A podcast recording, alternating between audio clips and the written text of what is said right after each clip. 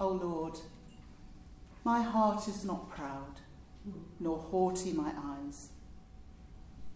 I have not gone after things too great, nor marvels beyond me. Truly, I have set my soul in tranquillity and silence, as a weaned child on its mother.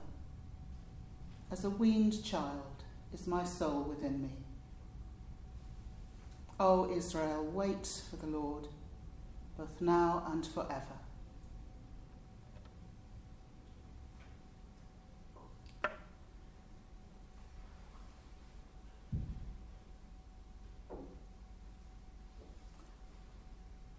I recently saw a picture of a page from a 12th century manuscript that contained, among other things, a selection of prayers, and this was from one of the prayer pages. It was actually one, a prayer for Advent. And the manuscript had been in a fire and was very damaged, and this particular page was scarred and burnt and scorched, but there shone the most beautiful illuminated letter O. Picked out in gold and in beautiful jewel colours, beautifully decorated, this great O right there on the page. And the O was the beginning of the word omnipotence, Almighty. It was the beginning of a prayer, Almighty God. And it just struck me as really powerful how that word, that word stood out. Omnipotence, Almighty. Amongst the ashes and the scars on the page, there it was, that O, that great O.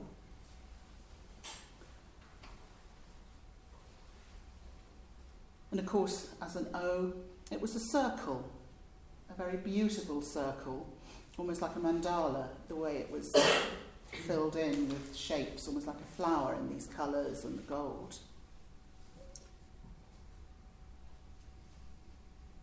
And of course, there are circle shapes in the labyrinth. And if you look at the Chartres labyrinth, you, you've got the sense of the great sweeping outer circle. And on the path, although it folds in on itself, you've got these great stretches, these great arcs that are, you know, you can walk freely, you could run almost. And then there are the twists and the turns that get narrower and narrower and narrower. And you get near the centre and then you're flung out again. But always, always, that centre is the destination. And the centre is held in a circle shape too.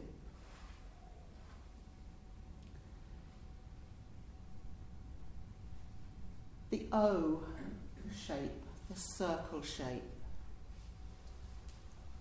standing out in brightness and colour amongst scars and ashes. There's a lovely Celtic tradition of the circling prayer that you might know, a prayer for protection, and I'll come and do it. You take your right hand and you draw a circle around yourself. And as you do it, you can say things like, keep anxiety and doubt without. Keep faith within. Keep despair without. Keep hope within. Keep hatred without. Keep love within.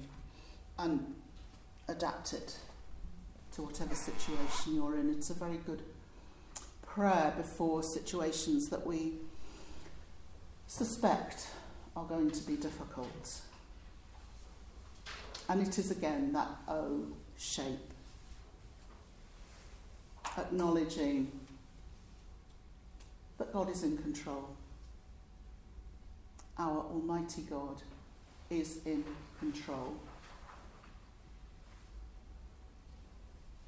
And of course, they circle, the O, as a particular significance in Advent.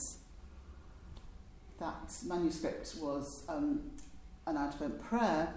And of course, we have the Advent O's, which have come into that, that lovely hymn, Come, O Come, Emmanuel. I guess some of us were singing that yesterday. Those antiphons, those little, mm, almost like arrow prayers from the seven last days before Christmas, the last days of Advent. O wisdom, O Adonai, O root of Jesse, O key of David, O day star, O King of the nations, O Emmanuel. Beautiful prayers and sometimes called cries of Advent, I think because of that O, that O that expresses all our longing. And they are antiphons for evening prayer originally. So, the close of day, the dark of a winter evening, when perhaps perhaps fears get a little bit stronger, when we are tired, when we are weary and anxious. That oh, oh to God, oh come quickly. And they are antiphons, they are little prayers that come before and after the singing or the reciting of the Magnificat, of Mary's song, which again is significant. That great, wonderful proclamation of what God has done, what God will do, of turning the world's standards upside down, of feeding the hungry, of exalting the humble. So our cries of Advent are never just about our own private longings for God. They are the cry of the world, a world of pain and injustice. O oh, Emmanuel, God with us.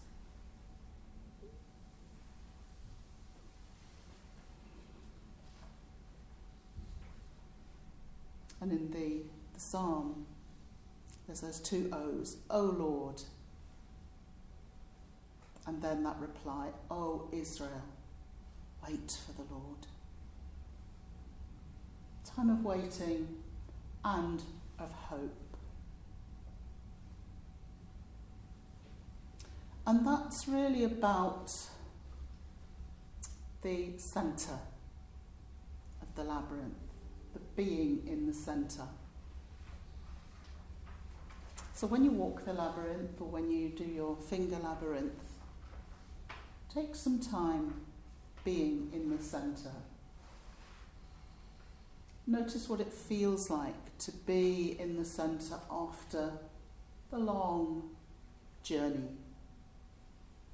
A journey that turns back on itself, that goes this way and that way, but always comes to that centre.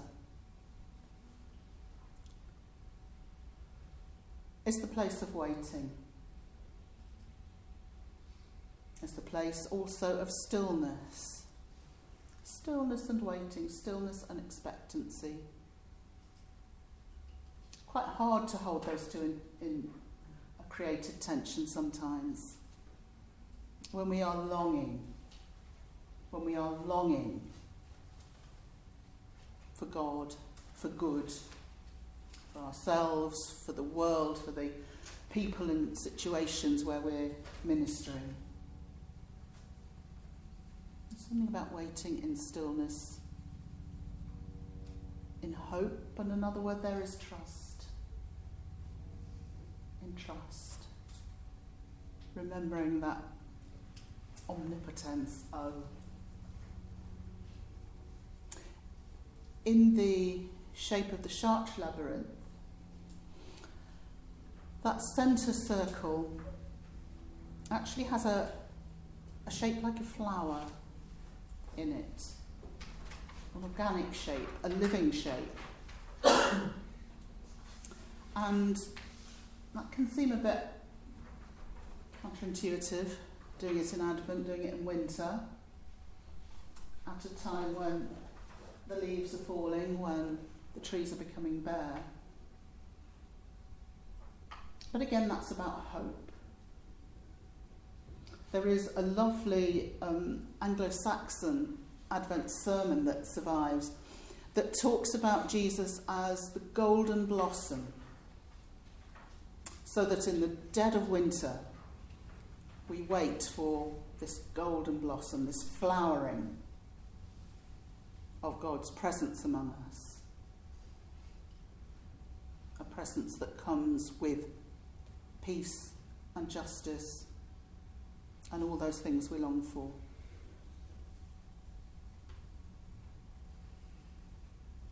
So, the flower at the centre is a reminder of that hidden growth in winter that we just have to trust. You know, if we didn't know we'd say the trees are dying. We'd say some of the plants in our garden have died, they've gone. But we've all here lived a, a few years. We've seen winters and springs.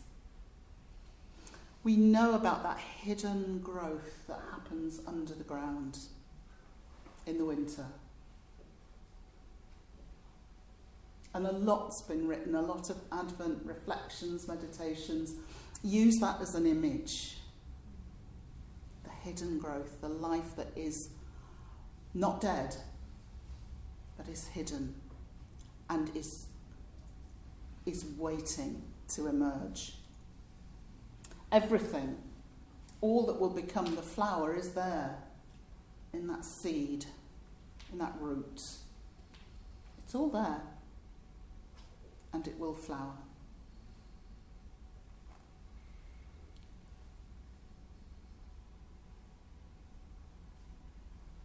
And of course, that's, that's a reminder of Jesus talking about the grain of wheat, that unless it falls into the ground and dies, it will remain alone.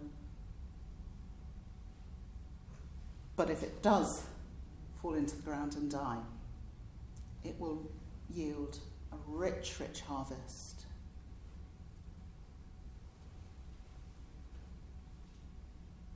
And that's something I think we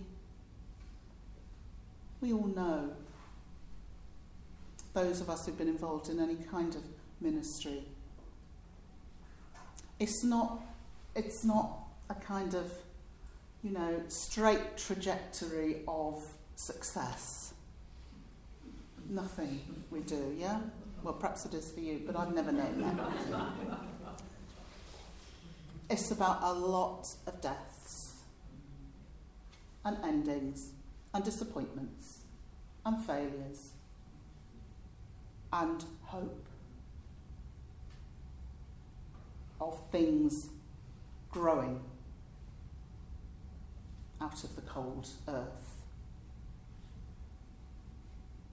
And of course, Jesus says that about the grain of wheat in the gospel, and he's talking about himself. He's talking about what's going to happen to him, which is, remember, his disciples didn't want to know about. Remember Peter? Got that really sharp rebuke. Don't want to think about that. We don't want to think about failure and death. But it was the only way. That oh, that cry, that oh.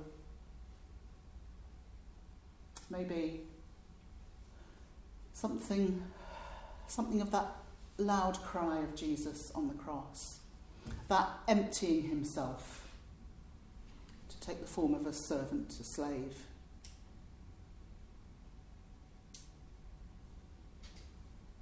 So we're thinking about meaning, making meaning. And Julian of Norwich shares with us the words that she was given. In answer to that why, why did it have to be like that? Why does the grain of wheat have to die? Why did Jesus himself have to go that way and walk that path and cry that oh himself? And this is what Julian shares with us of what the Lord revealed to her.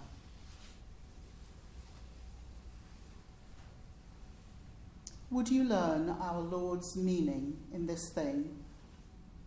Learn it well. Love was his meaning. Who showed it to you? Love. What did he show you? Only love. and for what reason did he show you? For love. Hold on to this and you will learn more of the same. But you will never, without end, learn in it any other meaning.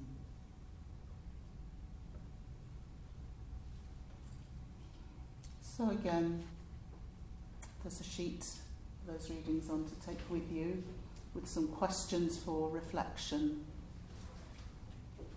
Take them into the labyrinth if you haven't been already and take time sitting in the centre.